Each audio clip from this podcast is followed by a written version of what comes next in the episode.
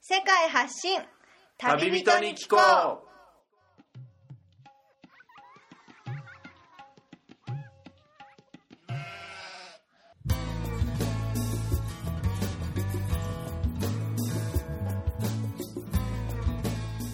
この番組は世界各地で出会った興味深い日本人の旅人にざっくばらんにいろいろなことをインタビューしていく番組です現地での旅の話の本編と脱線話のアフタートークの2本立てでお送りしますさて今回の旅人からは世界のどんなぶっ飛び話が聞けるのでしょうか今回は分割した前回からの続きとなっています前回をお聞きでない方はそちらからお楽しみください私もだってものばっかりだしそうなんですよねでももう道に全部名前がついているのあでーなる全ほてどの道にななるほどのでそれで覚えれ地ば図を持ってたらいいですねああ清美さんでも今でも地図は持バッっグてにますあそうですか、はい迷った時のはいそうですね必須のアイテムですねはいはいではその清美さんが、はいこのパリに住まれて、はいその活動されてることについてはいいろいろ聞いていきたいんですけど、はいパリにはどういうきっかけでもう移住する形になられたんでしょうかあの結婚をフランス人と結婚をしたのではいでもそのままはいもうここで暮らすことになりましたああおめでとうございますありがとうございますフランスに来てその旦那さんとは出会われたんでしょうかあの実はインドで出会ったんですあそうなんですか、はいインドあのインドにヨガにヨガをしに行っていてあヨガを勉強にはい、それで彼もよちょうどヨガでヨガを教えにインドに行っていてもうそれはティーチャーとしてはい教える側で、はい清美さんは学んでいる側だった時にそはのい今の旦那さんにお会いして、はい、あそうなんですかそこからヨガつながりではい、そうですねもう人生は何がどこで起こるか分かりませんねどこで何が起こるか、はいまさかパリにもう考えてもなかったです本当にそうですよね全くフランスはもう生きてるうちに1回1週間ぐらい旅行に来たらいいかなぐらいああしか考えてなかったので、ええそうですね徳島県と比べても相当なギャップがそうですねそうですよねはいそれでやっぱり最初の頃はやっぱ都会さんにちょっと疲れてしまってうん今でもやっぱり疲れますこの都会のそうですかはいもうそろそろ田舎にもうそろそろってこの23年ぐらいの間 には田舎に引っ越したいなとは思ってるんであすけ計ど、画はをい立てててまあ、今はもうもうちょっとパリで言葉の勉強をしたり、はいまあ、たの楽しもうかなと思ってます、まあ、一応物も何でも揃ってますしそうですね欲しいものはもう全部手にパリにいたらね、うんおあのーまあ、欲しい情報もすぐ手に入るし、学びたいものは学べるしそうなんですよね日本人もたくさんいるので、えそれはありがたいでえす、本当に日本人だ中国人の旅行者も本当に多いですけどねああそうですね本当にどの観光地にいても一番多いの中国人の観光客じゃないかってぐらい、うん中国人の観光客は日本人よりも多いみたいです、ね、ああやっぱり最近ははい、そうなってきてるんですね、はい、本当にもうちょっとマナーだったりね、はいその辺がちょっとあれって思ったりすることもたまにそうなんですあったりしますけどそうですね団体で来てる人が多いですから、うんじゃあちょっとヨガの方の話についてもおはい伺いしていきたいんですけど、はい、インドでヨガを清美さん習われてたんですかはい、そうですああそのヨガははい日本にいる時から、本格的に習い始めたのはインドなんです、あそうなんですかもうそれは1回だけではなく何度もインドに滞在してだったりそうですね何回に何回も日本とインドを行き来して、はもうヨガのためだけじゃなくてインドうのん気候とか、うんあの食べ物とい、か、うん、もうインドの土地が好きだったので好きだったので、今も好きですけど、ええそうですか、はい、インドに惹かれてやっぱりでも最近は日本も、そのヨガブームといいますかそうですねここ数年前からはい日本でもそういう教室であったり、はい習える環境っていうのはたくさんあると思うんですけど、はいそれでもインドに行かれる理由っていうのはインドが安いとかそのインドが特別ここじゃないとダメなんだっていうのが清美さんにとってたくさんあるってことなんですかありましたね日本にはないあの日本にはない日本とは全くそんな日本ほど全然文明が進んでないのでそうですよね何かエキゾチックな感じがして惹かれるところがいっぱいあったんです一体ここはどういうところなんだろうと、そうですよね、はいちょっと考えられないようなことが突然突然起こったりとかそうですびねっくりしますねもう本当にびっくりすること毎日もびっくりすることばっかりはで、いそういうところに惹かれたんだと思いますああなるほどでそれから何かちょっとスピリチュアルな部分うをん探し探してたんだと思いますその延長でインドにヨガに、はい、出会って、はい、ヨガをインドで、そうですかはい、その末にそのパリ人の旦那さんに出会われてそうですねうん有名な先生だったりするんですかフランスではまあ有名だと思いますうんまさかそのヨガつながりでご結婚にまでそうですねあ面白いです本当に面白いですはいヨガっていうとはい、一般的なイメージだとやっぱり体を動かしてやっぱりその体が硬い人とかはやっぱりやっちゃいけないのかなというか体操が苦手というかちょっと苦手意識を持ってる人はなかなかとっつきにくいというかそのダイエット目的であったりちょっとあの健康目的であったりって言ってもやっぱどうしても体が硬いっていうのをネックに始めない人がいるっていうのを聞いたことがあるんですけどやっぱりそれはやめといた方がいいんですかね体が硬いのははい全然問題ではないであす、そうなんですかはい、ヨガをすることで体の循環も良くなるし、え体の中のエネルギーの流れも良くなるえしあもあそれも自覚してくるもんですかねうそうですねやっぱりヨガをしたらすっきりします体もすっきりするしはいやっぱり体がすっきりするっていうことは心もすっきりしてきますのあで心のための心のためたのめの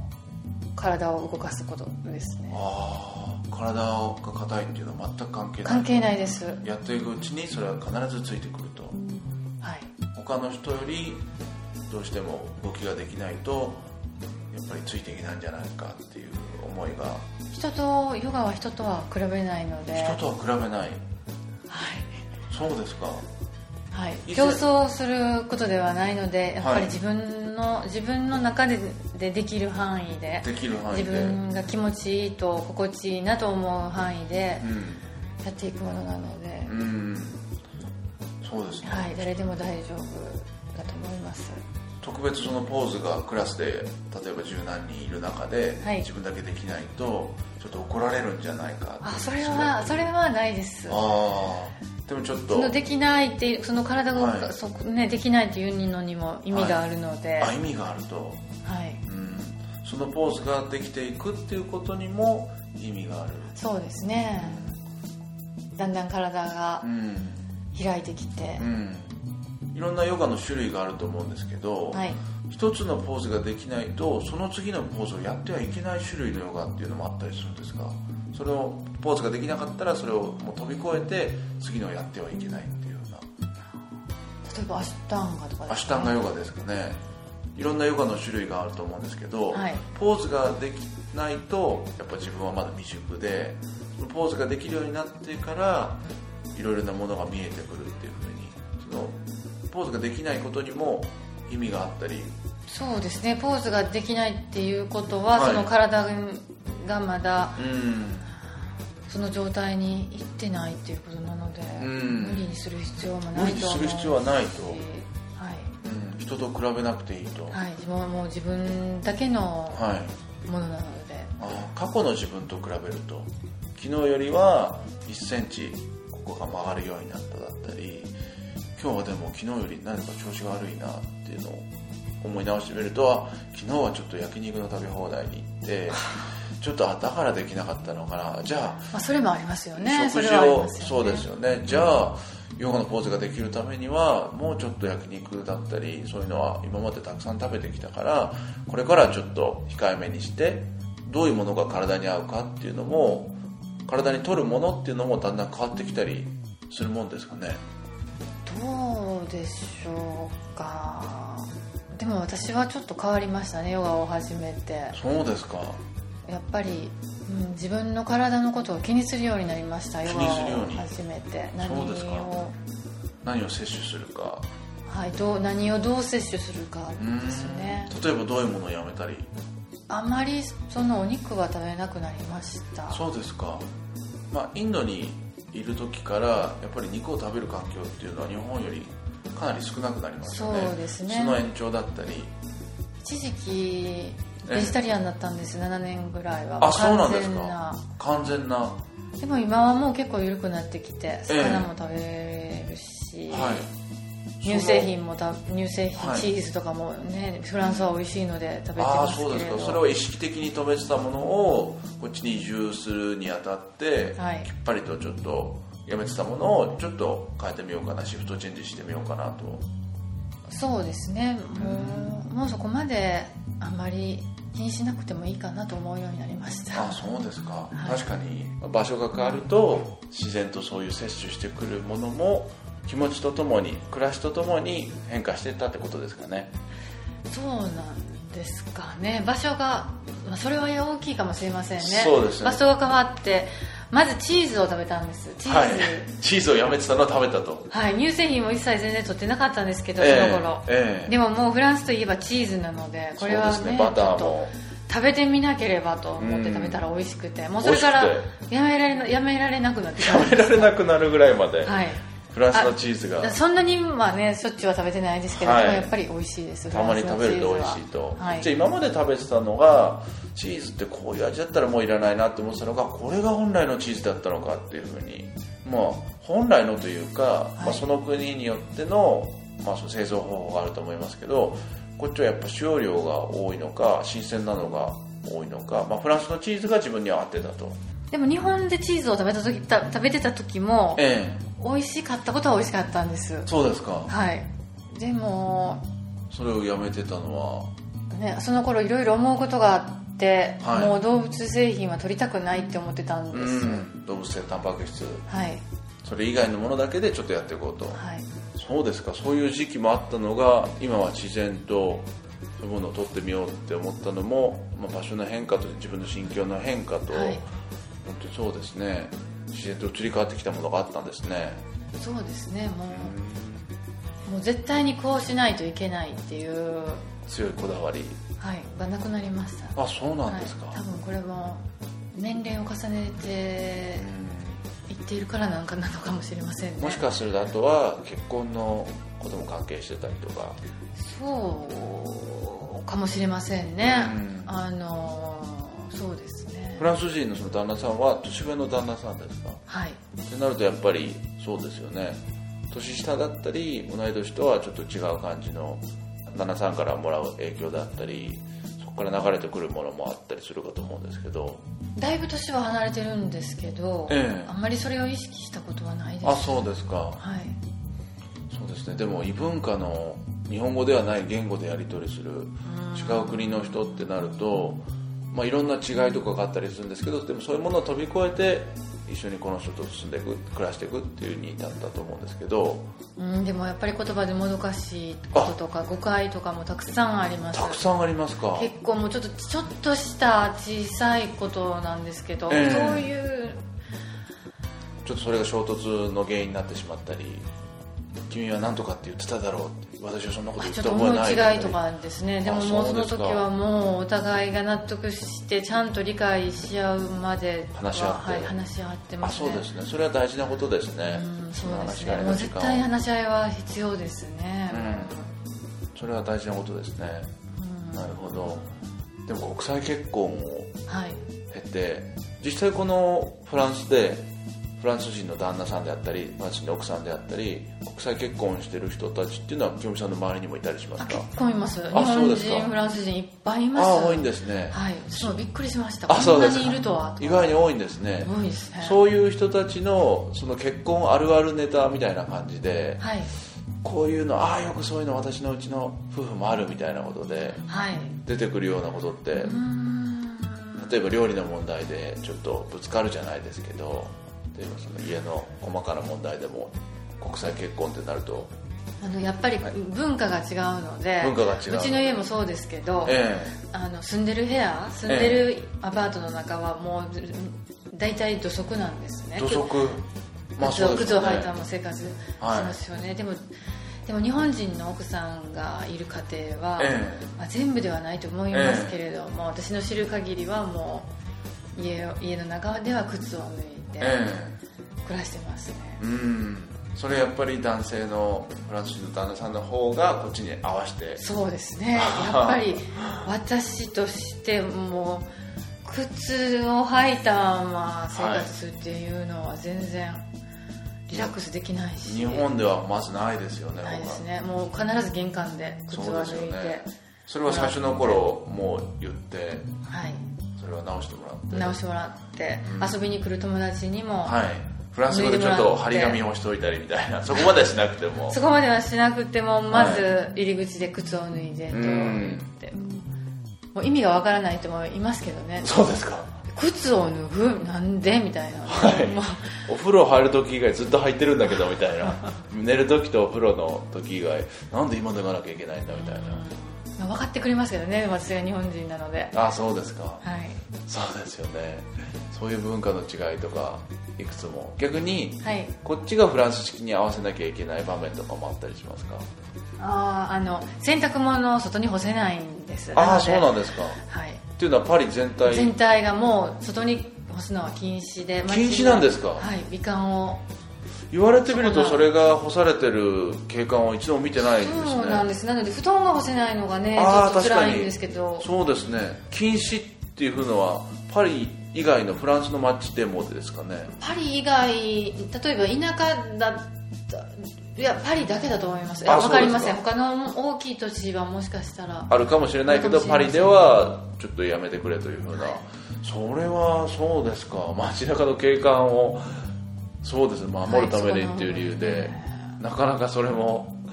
あそれはこっちはもう合わせるしかないですねそうですね洗国のルール濯物を干して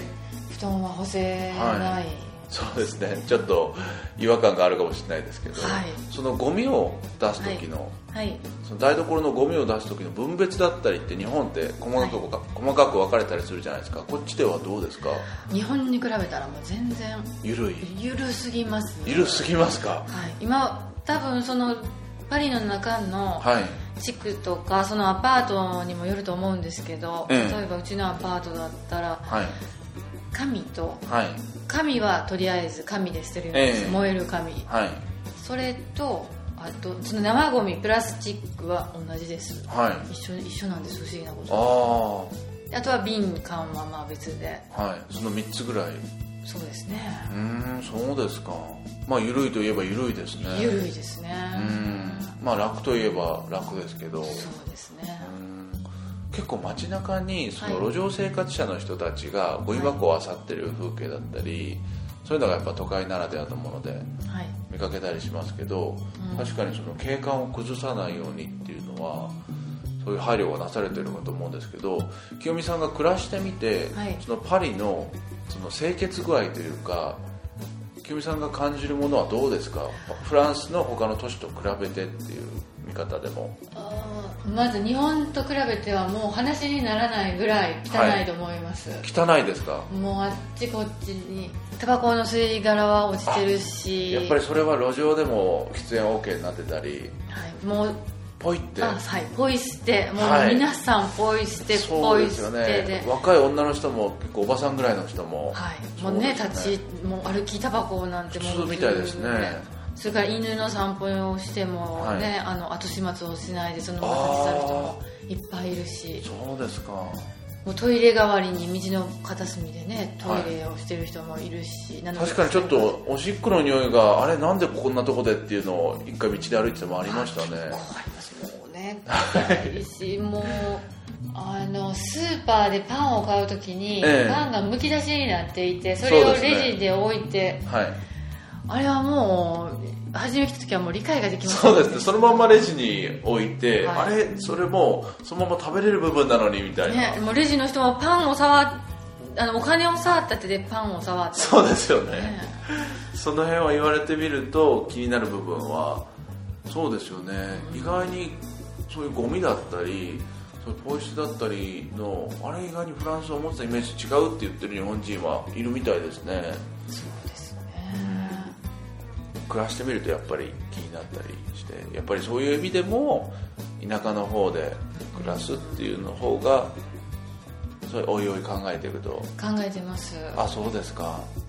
でそうなった時は旦那さんと清美さんものヨガヨガ教室の方もそうですねで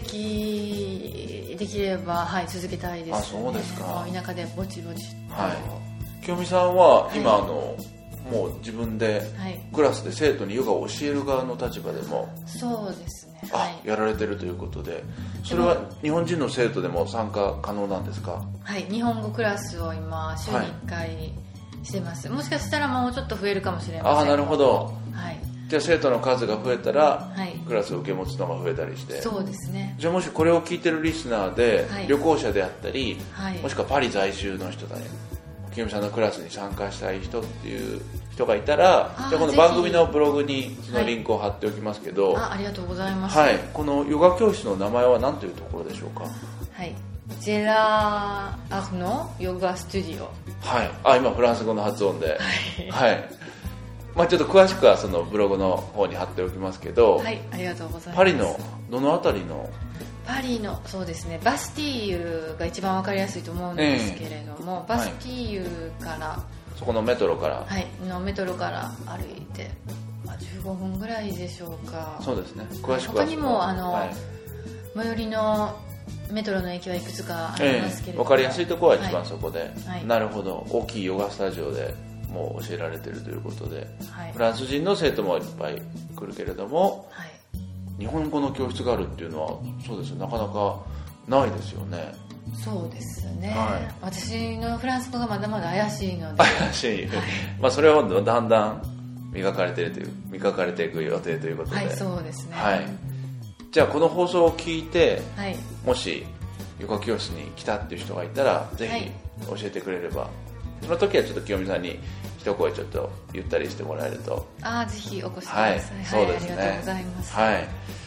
じゃあいろいろフランスのことを聞いてきたんですけどパリの生活のことについていろいろお話ししてもらいましたが、清美さんにとってはいこのフランス・パリに来たらはい自分にとってのはい一番のおすすめポイントっていうのをちょっとリスナーの人たちに紹介してもらえたらと思うんですがはい清美さん自身のおすすめの場所はい一番好きな場所はは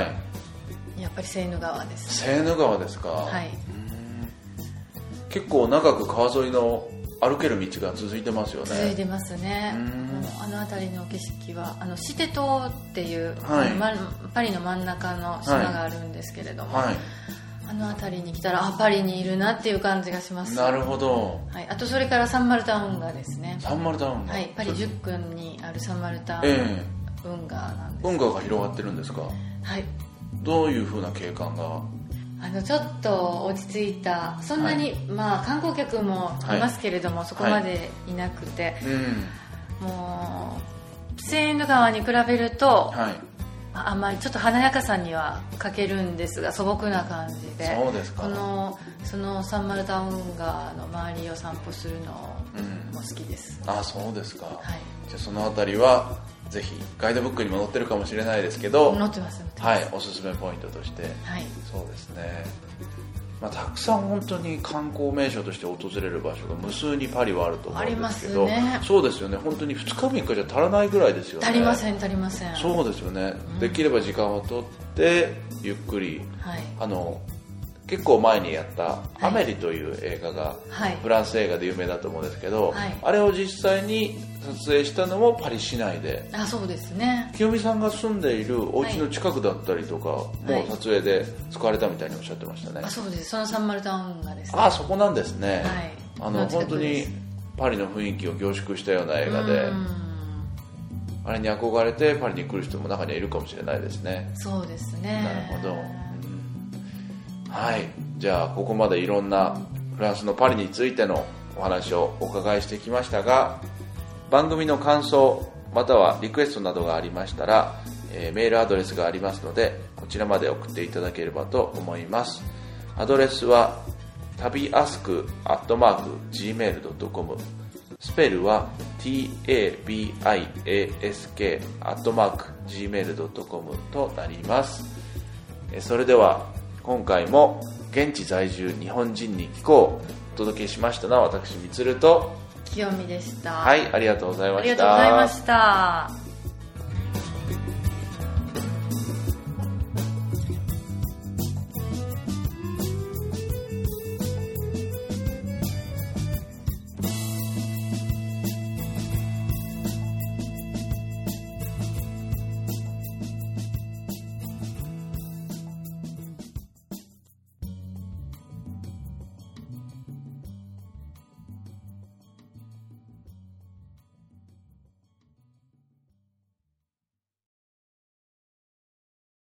それでは本編の放送が終了しましたが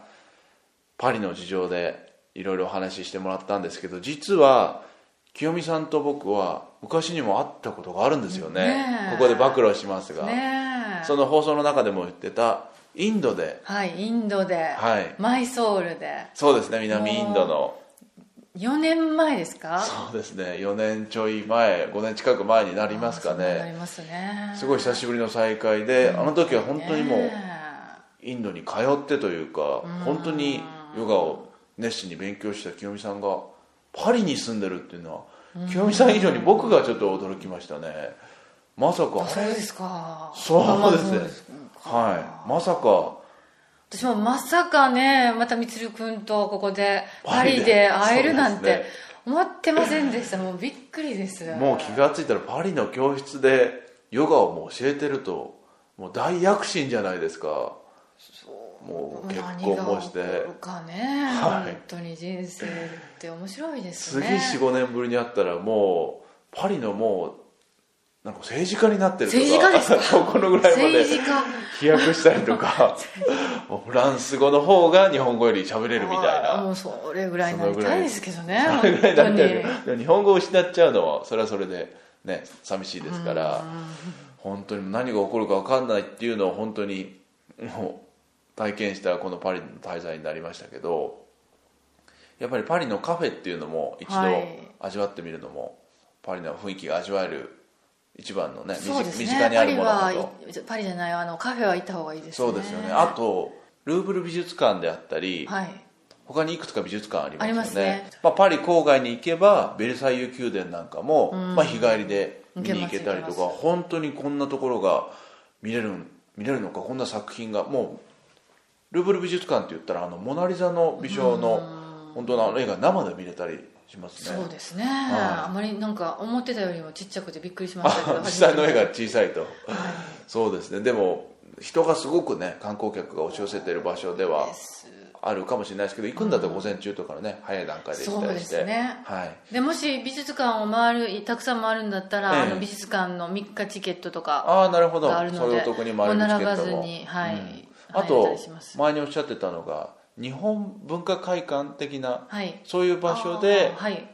日本の文化を紹介してるそうですね古場所もい古い映画とか見れますあの大津監督あの小津映画だったり安二郎であったりはい、ああ日本でもうほとんど上映してないようなそういうのはいっぱいありますねああそうですかうんなあのとでは私はいこっちに来てええパリに来て、パリに来た方来てからの方が日本の文化を日本映画を、うん見直してはいああでもそういう側面は外国に来るとありますね日本のことを外に来てるにもかかわらず日本のことを知りたくなるというかそうですね日本人として過去に改めて日本の文化ってす素晴らしいなと思い始めいていものがあったなとあとやっぱりパリっていうとジャパンエキスポが1年に1回開かれて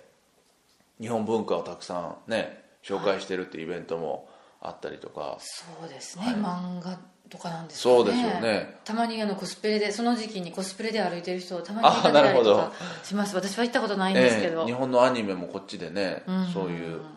コアなファンがいるみたいですからねはいいろんな意味で本当にパリには観光でたくさんもうヨーロッパのメインシティって言っても言っていいほどそうですね、はいその中の一つに清美さんのヨガ教室もあいメつかインのはいスポットにいつか、そうですねいつかはい、詳しくは本当ブログに載せておきますので、いつかねはあーありがとうございます、はい頑張ります、まあ、そのいつかを目指してい、はい、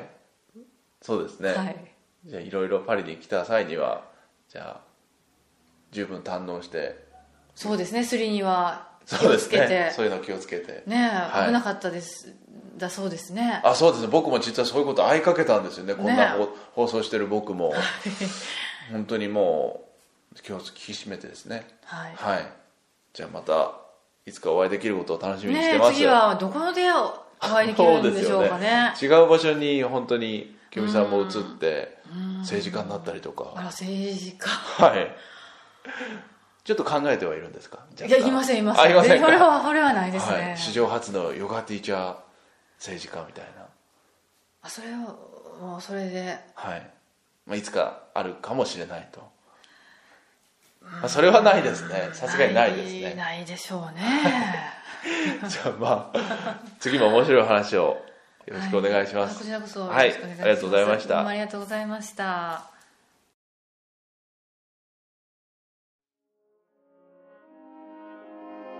いつも番組をお聞きいただきありがとうございます。番組以外からのお知らせができたので紹介したいと思います。えこの度、私、MC みつるが2冊の本を出版いたしました。2冊とも電子書籍の本としての出版になりますが、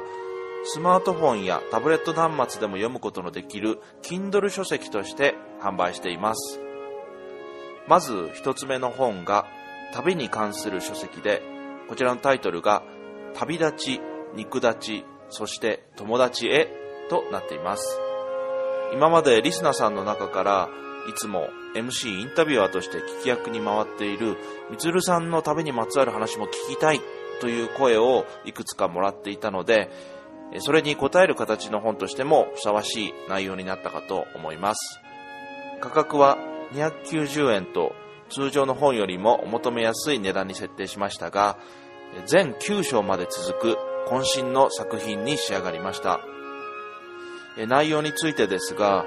旅に出るまでの変遷についての話やえ海外に在住して働いていた頃の話えまたはヨガや瞑想などの習い事についての話あとは海外の日本人宿事情についてなど幅広い内容で記してあります。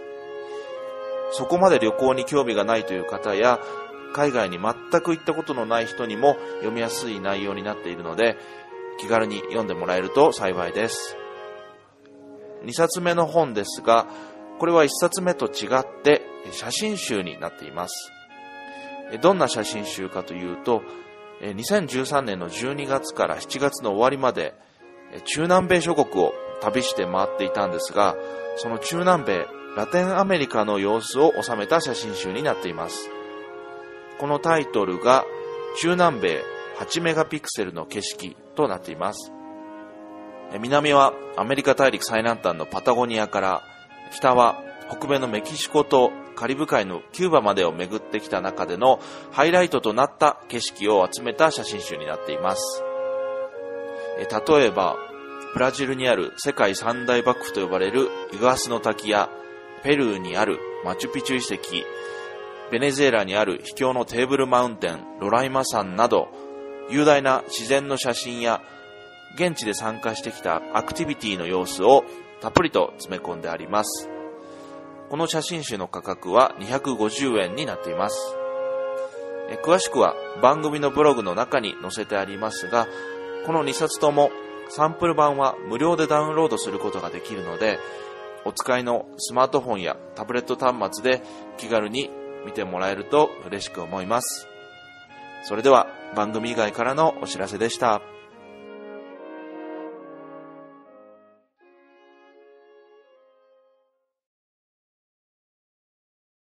この番組はバックパッカーを応援するたびたびプロジェクトの提供でお送りしました。